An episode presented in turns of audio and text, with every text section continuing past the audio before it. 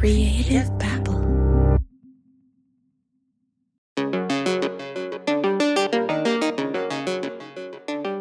John, so in the last episode, Tim Jones, the ex Marine I spoke to, said that he called 911 because his girlfriend claims that she bought prescription painkillers from the father of Constable Mike Wallace. Yeah, I mean, I think other things were going on that night between the two of them. There was an argument taking place, but I think at the core of it, Tim Jones was concerned that Constable Wallace would come to the house and arrest him for having the drugs because, based on what his girlfriend had told him, the constable would know they had those drugs in the house. Right, and that's exactly what happened that night. Lisa, the girlfriend, had the drugs, but it was Tim Jones who goes to jail. I'd been drinking a little bit, so the fight escalated, not to a physical point. So I called the cops. But uh, three constable cruisers show up. Three of them show up in my front yard. And Wally, Wally's the first one to the door, and he just blew by me, and he said, "Where's Lisa at?" Wally knew Lisa from before. He knew that she bought pills from his dad. He, he was a destructive force. The people I've talked to since, I mean, and you probably know this, his victims were people that had been in trouble before to some degree, usually some kind of drug trouble. So that would work with his whole narrative of, well, hey, they're going to believe me over this person. So, I, mean, I was just dumbfounded that a cop come in and do this stuff to people. Take my vehicle. I mean, all of it. I was just, just dumbfounded. It sounds like Constable Wallace liked to go after people who were small-time criminals and or drug addicts. Yeah, but here's the problem. Tim Jones doesn't fit the bill. In fact, he's one of the few people who decided to fight back. So you get arrested, and did he tell you that it's in your best interest to plead guilty? He come to my house on three separate occasions, harassing my family, telling them that I had better take the deal if I knew what was good for me. Yeah, I mean, were you going to take the deal? No, you know why? Ezra Dyke. Man, that guy, he's a public defender, probably makes $38,000 a year, 42, whatever it is. He is just a good person, just a good man. And he's like, this, he says, this don't sound right. This, he said, this Wally guy is notorious for planting drugs, stealing shit. Everybody knows it. Just, we just can't, we just can't nail him. He said, but you know what? You might, you just might be the difference. We don't run into too many ex-Marines, college degree, no felonies, no arrests. Let's see how he uh, faces up against this accountant. You're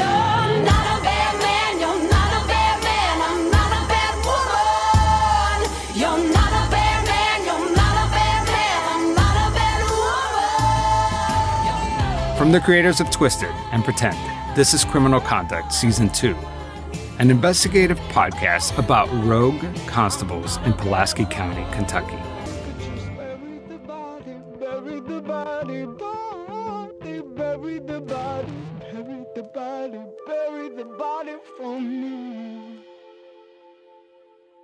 Hi, I'm Daniel, founder of Pretty Litter. Cats and cat owners deserve better than any old fashioned litter. That's why I teamed up with scientists and veterinarians to create Pretty Litter. Its innovative crystal formula has superior odor control and weighs up to 80% less than clay litter.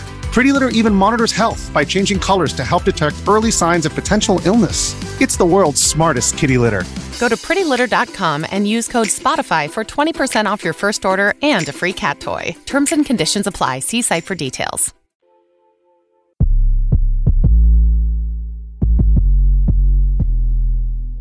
Javier, in the last episode, we ran through a litany of complaints against Constable Wallace. Were you able to talk to any of the people who had complaints against the constable? Yeah, I did, and many of these people are scared to talk. But I was able to get the father of a man whose son is sitting in jail right now because of Constable Wallace. Mark Atkins Sr., the father, happened to mention to Constable Wallace that his son, who's also named Mark Atkins, was using drugs again and that he wanted his son to check himself into rehab. Did the father know Constable Wallace before this incident? Yeah, they knew each other, and here's what the dad told me. Tell me what happened. Well, Wally had told me, because I know Wally, and he had told me, he said, I'm going to get him. He said, just give me time. I'm going to get him. I'm going to get him. You know, I mean, you know how it is. I mean, you don't want your kid doing drugs.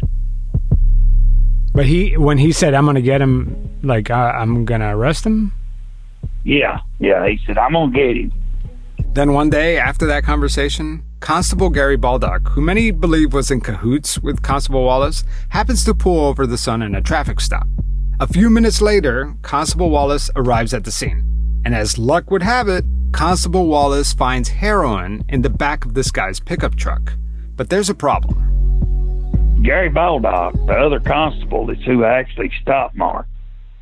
Then Wally pulls up, and when he gets out and walks up, he walks over there and gets down, I reckon, and says, Oh, look, there's a needle laying in the rail of the truck. Well, how many trucks do you drive up on that you can see the rail of the truck? No, you'd have to look a little hard, right? You, yeah.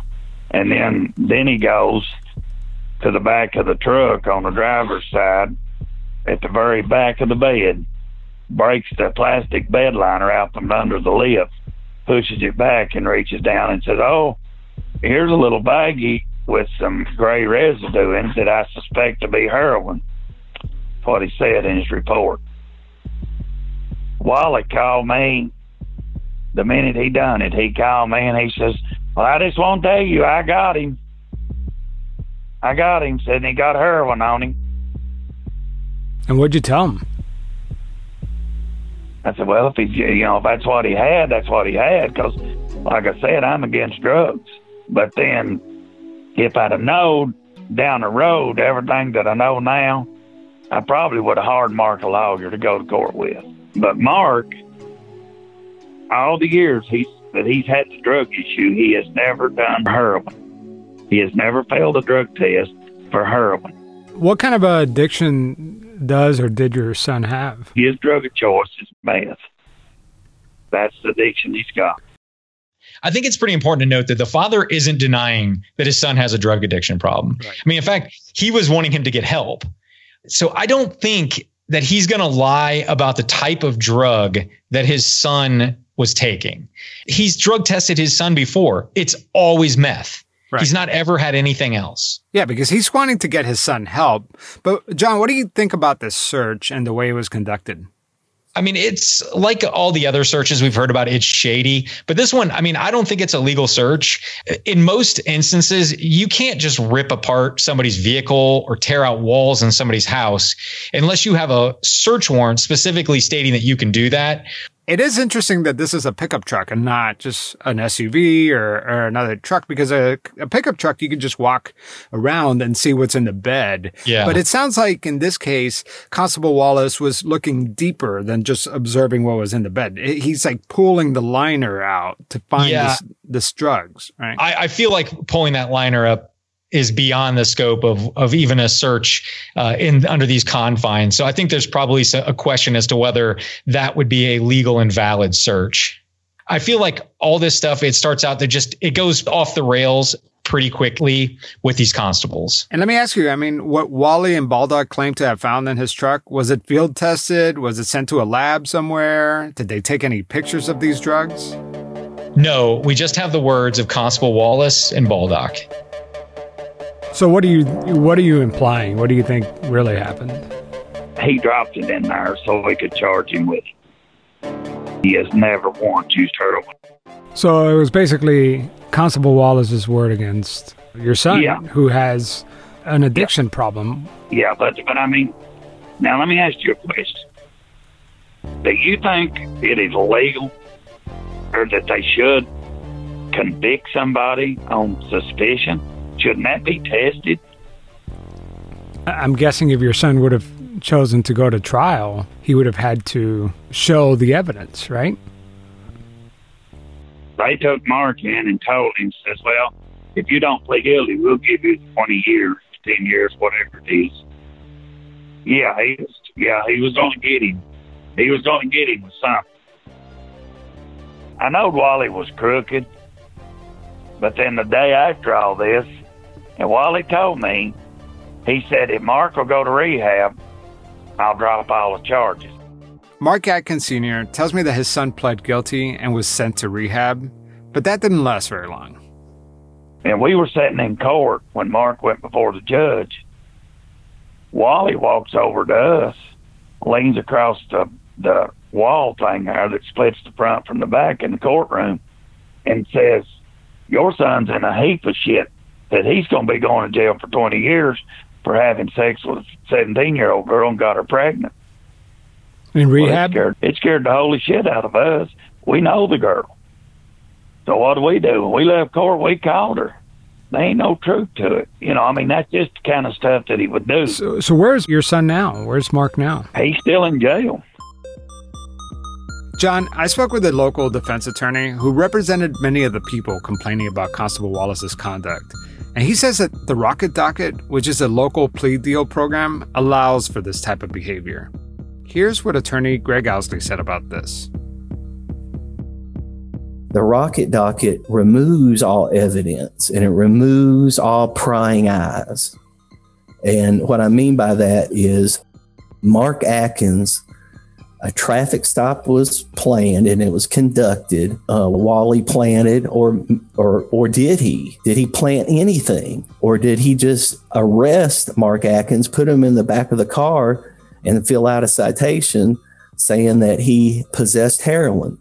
because he was arrested, he sat in jail, and without an attorney, the prosecutor goes to him knowing that the goal is to get Mark Atkins treatment. They go to Mark Atkins and say, You get treatment and we'll give you probation. The terrible thing was, and the, what the father didn't anticipate was, the father wanted him arrested. The father wanted him to get help but the father didn't want him to be a convicted felon. Actually, in his case, he makes it to like the 28th or 29th day of the 30 day program.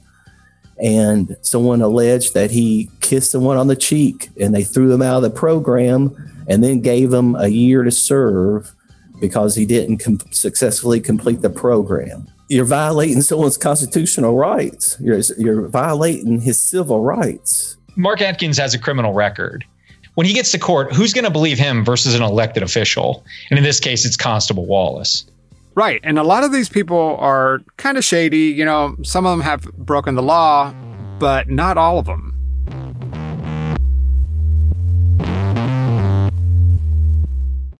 Many of us have those stubborn pounds that seem impossible to lose, no matter how good we eat or how hard we work out. My solution is PlushCare. PlushCare is a leading telehealth provider with doctors who are there for you day and night to partner with you in your weight loss journey. They can prescribe FDA-approved weight loss medications like Wegovy and Zepbound for those who qualify. Plus, they accept most insurance plans. To get started, visit plushcare.com slash weight loss. That's plushcare.com slash weight loss. Meet Ann Ellis. She says that her encounter with Constable Wallace completely changed her life forever. It's, it ruined my entire life. Ann's car broke down. And so I had my hood up. And all of a sudden, he came in his constable car, and I had just cashed my income tax check. It was around, I had like $2,000 and they were all hundreds. I had literally just got it the day before. Javier, that's a little hard to understand, but we have Ann Ellis. She's driving through town. Her car breaks down. And then all of a sudden, out of nowhere, Constable Wallace is behind her with lights and sirens on. And once again, he finds someone who's carrying a large quantity of cash. Yeah, a lot of cash. And she was planning on prepaying her rent for the next three months with that money. I feel like Constable Wallace is like a cash sniffing dog. If someone has cash, he knows it and can pull him over. Yeah. He just like knows where to find the money, man. Follow Yeah. the money. Well, I didn't make it because my car had died. So you know? were broken down on the side of the road, or Yeah, yeah, on the side of the road, and my hood was up. My car overheated, so I was trying to let it like cool down. And I thought, oh, he's going to help me. When he pulled up in the car, he said, "I need you to stay there." And I was like, "Okay." And he came up to me. He said, "Is there anything in your car that I need to know about?" And I was like, "No." I thought he was going to help me with my car. So she's thinking, oh, this guy's coming to help me. And then he's like, let me see your license and registration. You know, Yeah, like, exactly. this isn't going well. when I pulled my license that was a big fat of cash. And uh, that's when he started in with the, is there anything that I need to know about, blah, blah, blah. And what did you tell him when when he was making you making the arrest? What did you tell him? I said, this is not right. How can this happen? I thought he was going to help me. Like, when he pulled me over, I thought, I, and I told him, I remember telling him, he's like, hey, I, I said, my car overheated. And I mean, he just went immediately into predator mode at that point. So the next thing I know, he's like, uh, maybe you're a drug dealer. This is what he told me. And I knew right then that something was getting ready to go really wrong. Do you have a any past record or any reason why he would think that? I did have a past record. I had a DUI once before. I felt like he was preying upon people with past histories because I had a job, I had an apartment, I had my children. I was past all that. So he said, well, I'm going to call a state trooper because now you need to be taken to jail if you can't pass the test. So he, he told the state trooper that he had gave me these test, He said, um, the way it was wrote up, I asked for my wallet and Wally handed it to the state trooper and I said, where's all my money? And he said, it looks like he left you a nickel. And I was like, this, this is, this is not right. you know, and he's like, well, you should go take a drug screen and get an attorney if you need one. Well, that was the first thing I wanted was an attorney because this crap was ridiculous. I mean, I, I was just in disbelief. It's not like I've got an attorney on speed dial. Well, I do now. So, according to her attorney, after Ann Ellis's car breaks down, she's just waiting in her car, and waiting for it to cool down. She's taking a nap, and that's when Constable Wallace arrives. He yanks her out of the car and he begins searching the vehicle. And he finds prescription pills and around $1,500 in cash. Yeah, and so Constable Wallace takes the cash, he takes the pills, but then a Kentucky state trooper arrives and he conducts a field sobriety test, and she fails. John, I know what a field sobriety test looks like when you've been drinking too much, but how do law enforcement officers conduct a test when they believe somebody's just been taking prescription pills or drugs?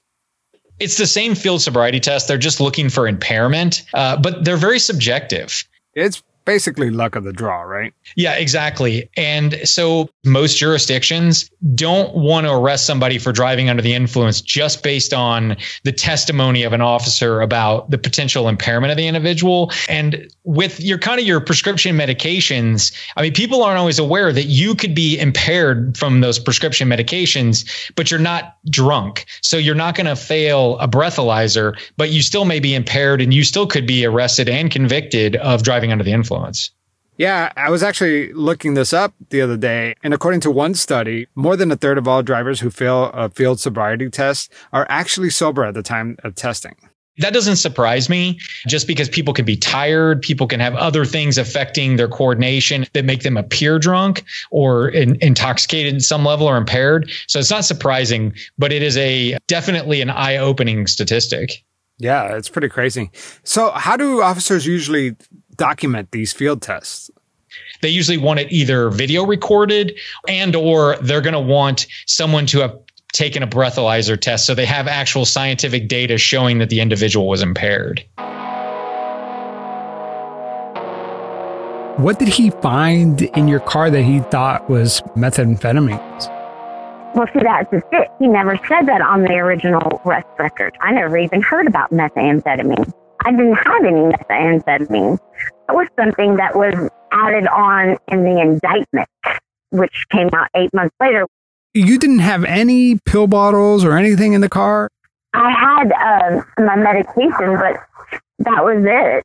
What kind of medication? Um, I take like some antidepressants. hmm I've taken them for 20 some years. Even if you had meth in the car, it's your word against his, right? Because none of this gets turned into evidence. Now, in, in the first arrest record, there was no mention of methamphetamine. That's what I'm saying. Yeah. The only thing was various pills. That was it in my money. That's mm-hmm. what he took with him.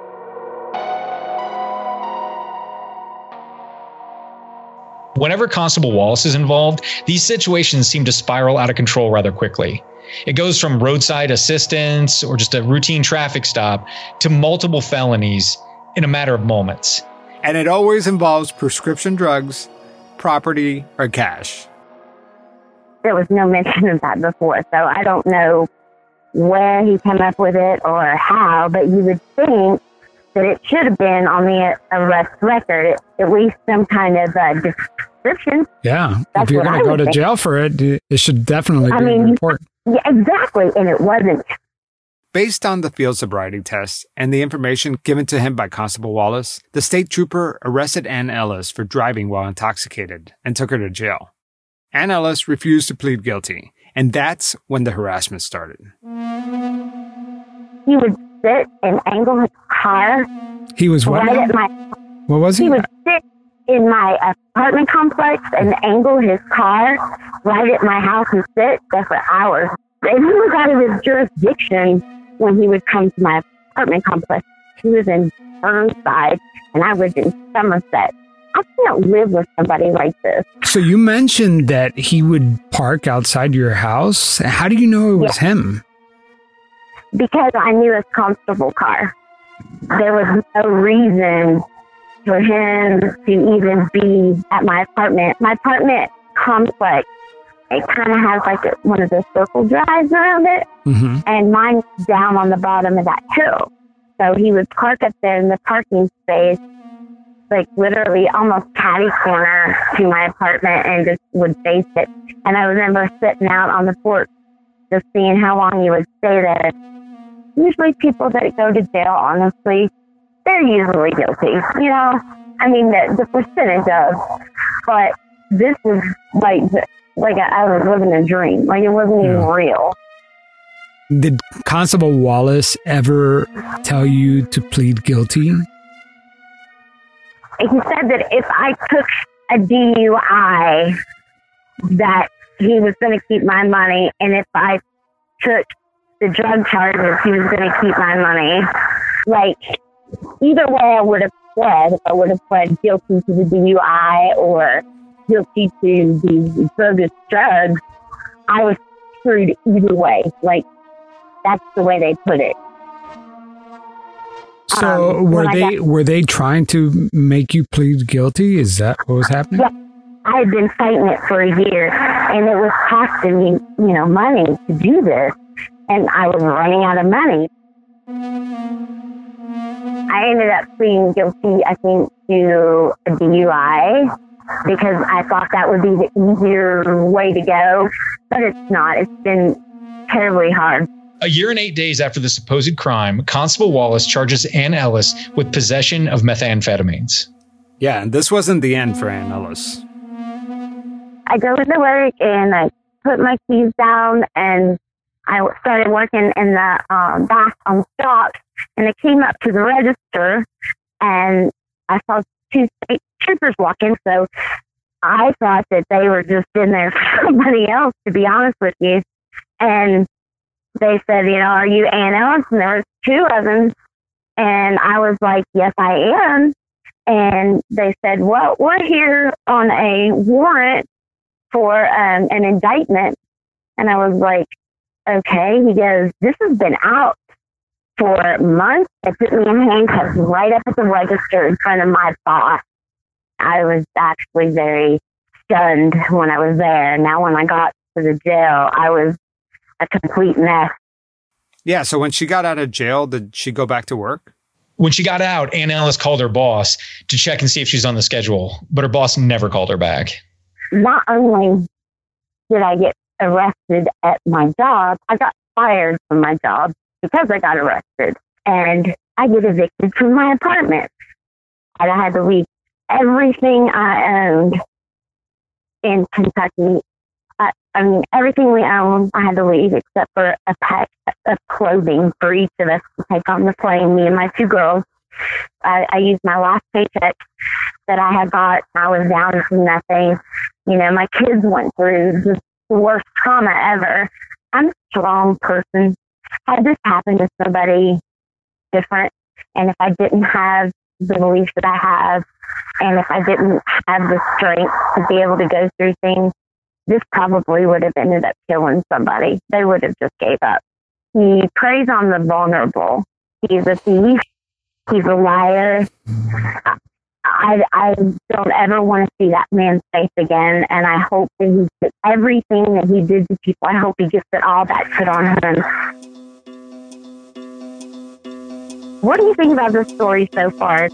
It's mind boggling because it doesn't seem real. You know what I mean? The way the system is designed doesn't seem is this country. If we were to change the setting and say this was like somewhere in South America where it's a banana republic or whatever, you know what I mean? Like, th- then that would make more sense, but not in the United States, right? We're supposed to be innocent until proven guilty, but yet the system completely failed me. I don't trust law enforcement now. Does that make any sense? Yeah. I mean, you have good reason not to. And that's kind you of a shame because they're there to protect us, right? Exactly. In the case of Ann Ellis, according to her, she broke down on the side of the road. and She's not even driving. She flags this cop down. It turns out it's Constable Wallace, and he ends up arresting her. as a criminal defense attorney, I, I get a lot of questions. Can they do this, or how how does this happen in America, or how can this happened, Constables, they were the law enforcement down here in rural Pulaski County, and she had broke down and actually pulled behind a strip mall, and she had some prescription pills that were hers, and she had her rent money. She had an income tax check for two thousand. Yes, that's what. Yes, and he took it all. Hmm Yeah, So- and and charged her with a DUI, and she wasn't even Yes. operating the vehicle. And I represented her on that. I think she even pled guilty to it. My advice, because he was going to charge her with a felony. He he had communicated through the prosecutor that he was going to take her case to the grand jury and indict her unless she pled and forfeited everything.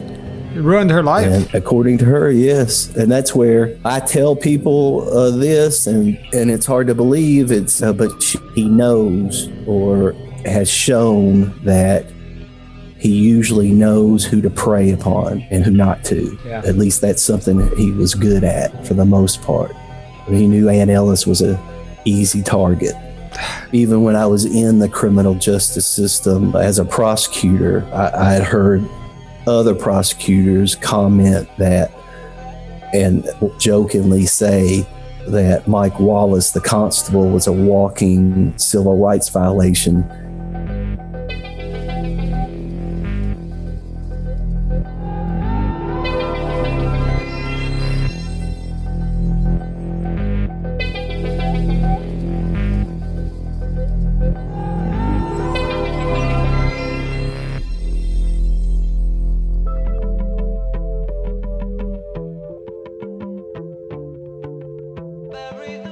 A special thanks to our executive producer, AdvertiseCast, and Ruby Rose Fox for allowing us to use her song Bury the Body during our intro. Her music is available anywhere you can purchase music. If you enjoy the podcast, find us on social media at Criminal Con. And please leave us a review on your podcast platform of choice.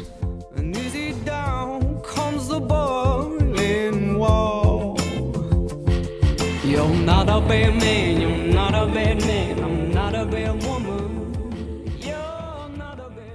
My name is Mike Morford. Some of you may know me as co host of the podcast Criminology. I'd like to tell you about a solo podcast that I host, which is very close to my heart. It's called The Murder in My Family. We've all heard about horrible murder cases in the news, both solved and unsolved. Most of the time, we listen for a moment and then go about our daily routine. But have you ever wondered who those murder victims were? Or thought about their backgrounds? They're more than a blurb in the news or a statistic. They were real people living real lives. They were someone's child, parent, sibling, or friend. In The Murder of My Family, I try to get to know those victims with the help of the people that knew them best, their family members. Together, we talk about the lives and tragic deaths of their loved ones, as well as the ripple effect the murders had on surviving friends and family. Some of the episodes feature high profile cases you're probably familiar with, like the Colonial Parkway murders, the Delphi murders, or the Golden State Killer murders. But many other cases are ones from small towns all over America that barely made the news. There are dozens of episodes of The Murder My Family available right now to binge on. Subscribe wherever you listen to podcasts. Creative Babble.